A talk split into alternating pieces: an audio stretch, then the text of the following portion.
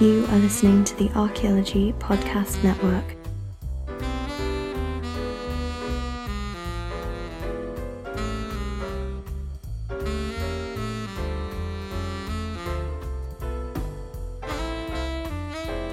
Hello and welcome to The Anarchaeologist Speaks. Now, this week I've got a few news stories uh, to go through with you. Uh, just want to apologise uh, for not having a show last week. It's basically my bad time management and, you know, things kind of cropping up. And um, what I'm hoping to do this week is really uh, record a lot of shows and do a lot of great work with people who have been absolutely amazing with being flexible because I've I, you know the way my jo- my job works is that I work long hours and you know odd times. So I, I don't have a lot of time to just be flexible. So people have been really flexible with me and I'm I'm really uh, thankful for that.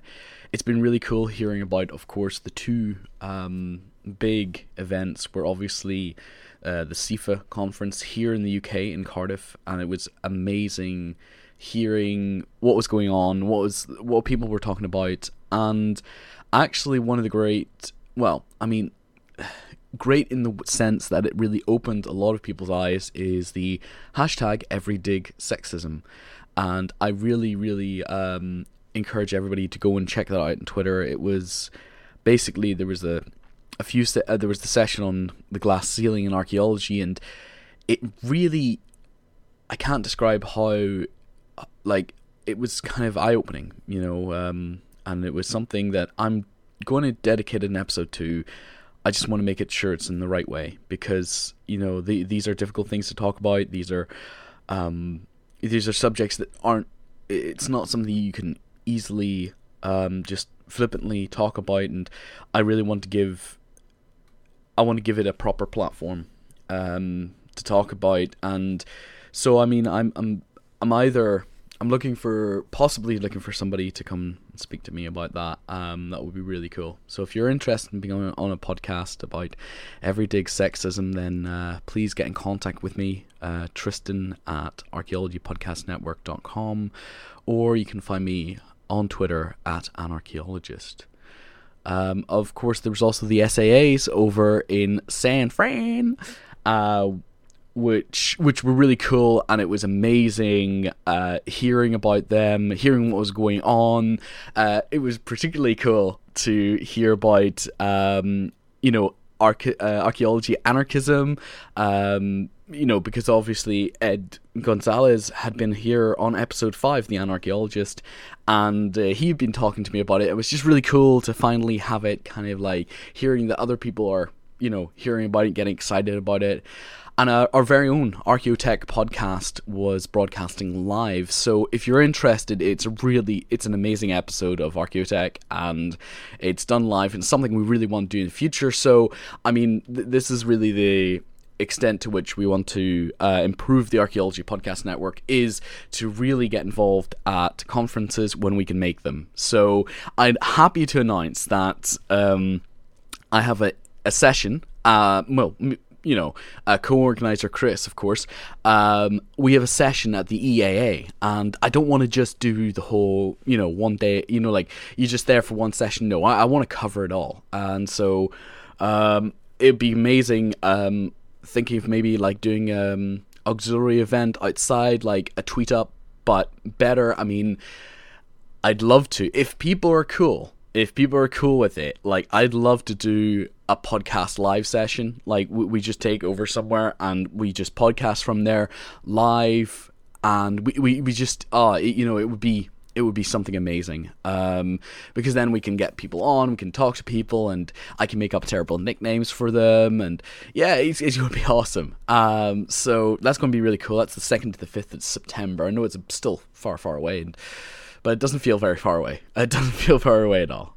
Anyway, um, all I wanted to say is thank you for continuing to listen. You know, I'm I'm I'm trying my best to continue on a professional uh, outlook, but it's it's very difficult because obviously my time is taken up by work, and now Chris's time is taken up by work, and you know it would be amazing to have more people on board because we are growing. You know, we're we're looking at another two shows in the pipeline. I mean, you know, Archaeology Podcast Network, it, it's growing. It's growing. And um, to kind of feed that growth, we're going to need to ha- have people help us along. So, if you've ever been interested in media archaeology and you can spare the smallest amount of time to help us out, it would be absolutely fantastic. I mean, it can be something as simple as simple as just helping us like fulfill our social media potential.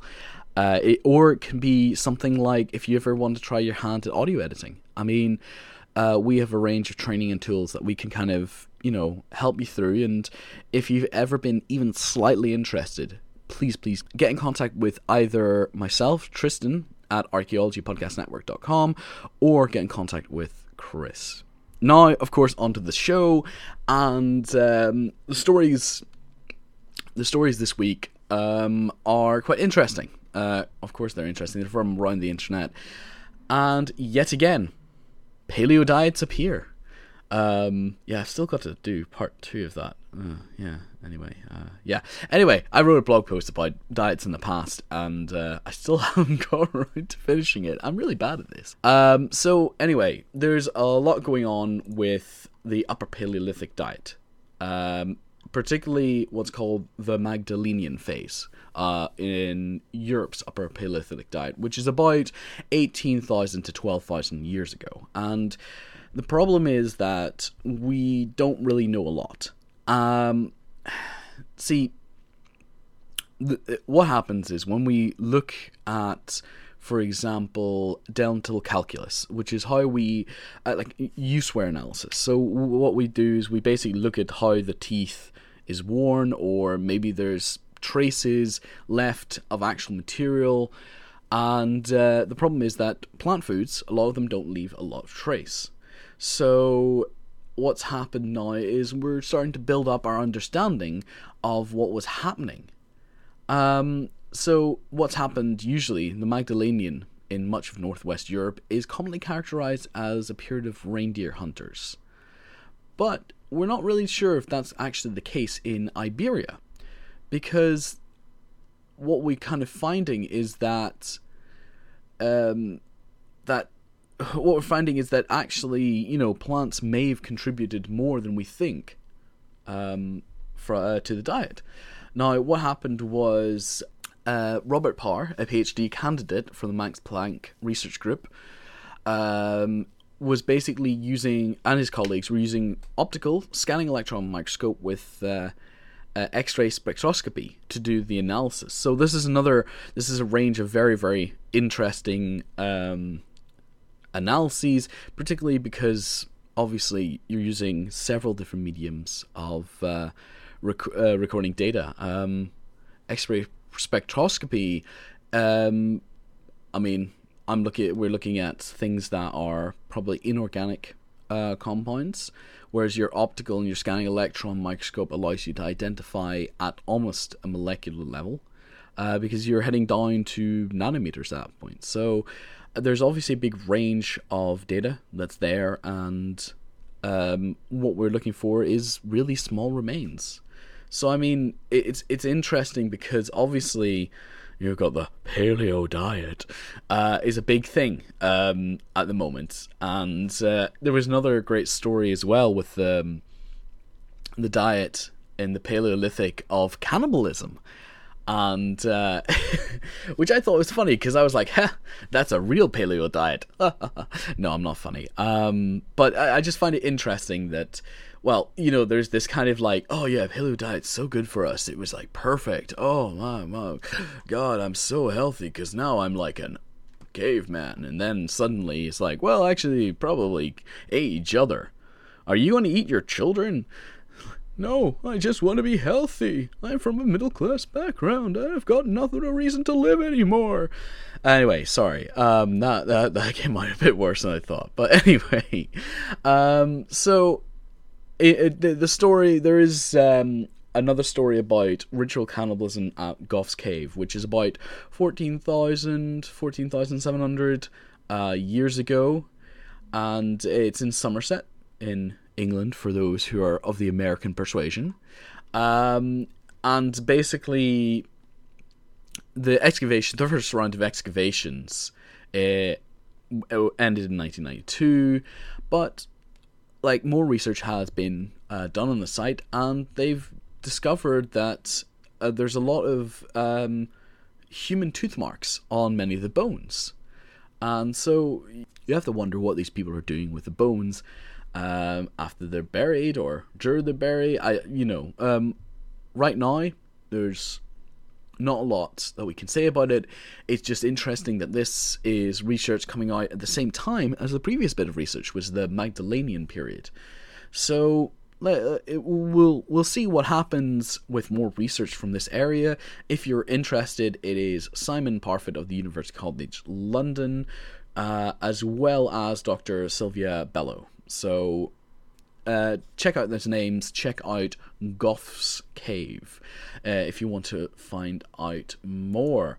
Now, of course, something a little bit close to my home, and uh, interestingly enough, my very own uh, previous lecturer. Dr. Gordon Noble from the University of Aberdeen uh, makes a television appearance, as he should. Uh, so, obviously, what they found is there's a remote sea stack off the coast of Aberdeenshire. Now, sea stacks are basically where the land has been kind of as the land has stretched out in the sea and the sea has worn away uh, a connecting point, and you basically get this little stack in the sea. Um, and it's usually to do with just the shape of the coastline. It means that it's easier to erode between the stack than to erode the entire stack away. So, what's interesting is uh, that the Pictish fort was kind of on top of the sea stack. Um, so it's it's a very very interesting and new discovery. It's actually really really interesting. Wow. That's cool. Sorry, um, Pictish sto- symbol stones were said to be found uh, on top of the sea stack uh, in the 19th century, but nobody's really done a proper excavation uh, at all. So, of course, the uh, Pictish remains are not very conclusive. There's not a lot kind of going out there. We don't really know what um, we don't really know what the Picts, who the Picts were, you know, and but you know we're we're we're constantly learning, and that's the important thing here. And um, I mean, the thing is that this is a, a, little bit of an exciting piece of archaeology because obviously they have to contend with the sea, with the coastline, with a lot of things going on. I mean, there's a lot of mud and turf, which obviously archaeologists are more than used to. But let's just say, you know, this this is combining all the elements here, uh, which is really really cool. Um, they even had a they have a really they had a climbing guide. That that's awesome. So if you want to do archaeology on a cliff face, check out the University of Aberdeen, because uh, that's the kind of stuff that they do. I love it. I love it.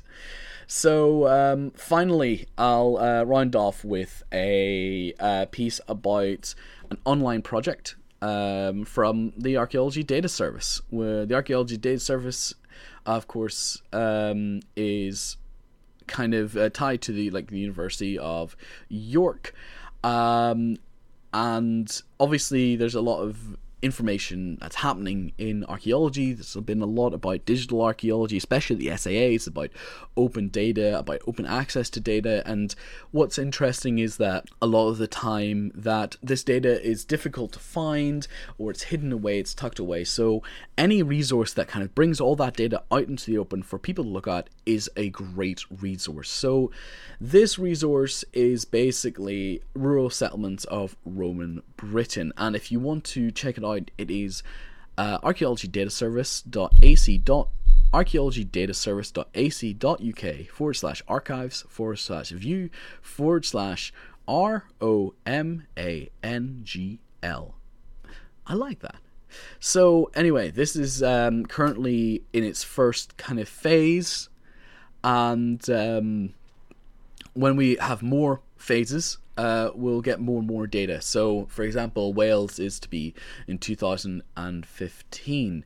And what's interesting is um, that this is an ongoing project, including about 3,482 reports. And um, it's actually even including some sites that have been published in 1808. Oh, whoa, whoa, whoa, whoa a little bit too much culture history for my liking. But anyway, uh, that's fantastic. I mean, that's archaeology in itself. You know, it'd be really cool to kind of uh, compare compare reports of the same site over a number of years. That would be interesting, wouldn't it? I think. so anyway, if you want to check that out, it's really really cool. As as always, the ADS are absolutely amazing, especially if you're really big into data, as you should be. You're an archaeologist. Data is everything, right? Um, so it's really really interesting and uh, that rounds up my anarchaeologist speaks this week so what's happening over the next uh, couple of weeks is i'm talking to a number of people about a number of different things uh, you can actually catch me on a bunch of other podcasts now, I don't really usually talk about the other podcasts, but they're absolutely amazing and they're the coolest people around. I really want to shout a big, big, big, big shout out to the non archaeology podcasts. Obviously, there are great archaeology podcasts here in the Archaeology Podcast Network. I can't say that anymore without sounding weird, but the other podcasters I converse with are absolutely fantastic, and I want to say biggest shout out to David Meyer, who is uh, who has his own uh, podcast now called Border uh, Podcast Without Borders. Um, you can find that at Bo- No Borders Pod. Um, absolutely f- really coolest guy ever and does a really really cool show and you should definitely listen to it there's obviously a number of other shows and if i start naming them off i'll probably forget somebody but um so there's the dark angels and pretty freaks um show which sent me amazing stickers and beer cozies absolutely really cool and something I really definitely want to uh, follow up with myself.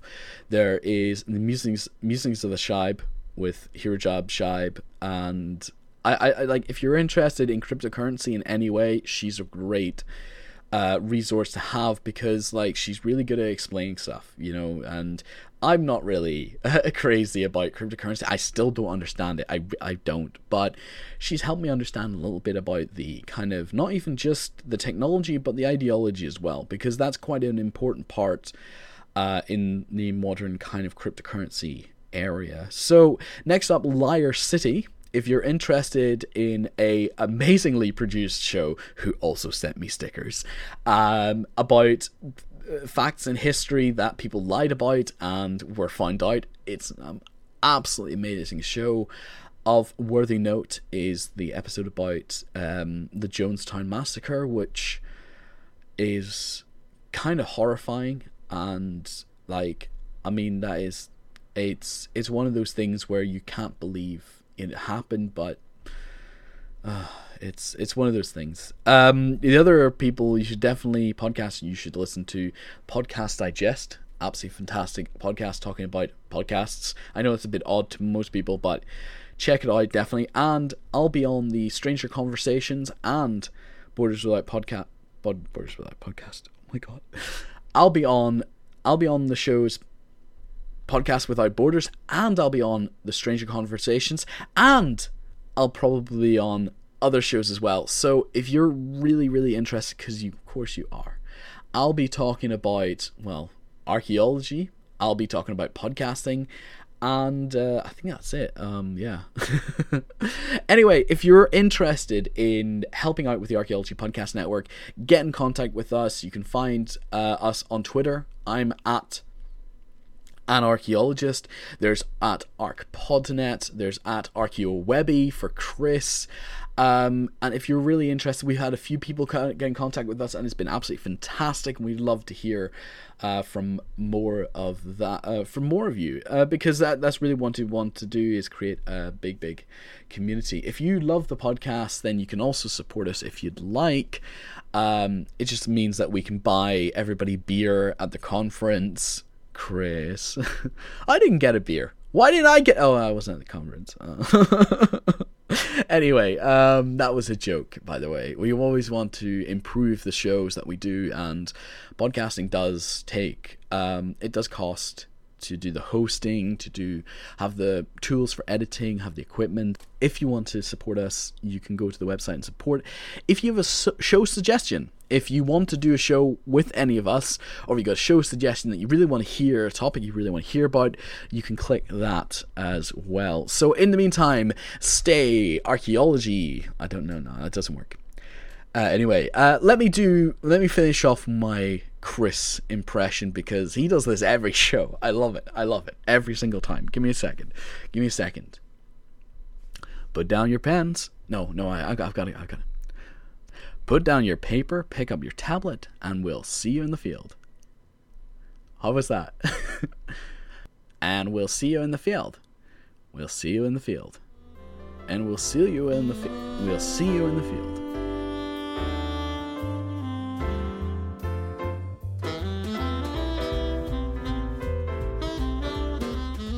This has been a presentation of the Archaeology Podcast Network. Visit us on the web for show notes and other podcasts at www.archaeologypodcastnetwork.com. Contact us at chris at archaeologypodcastnetwork.com.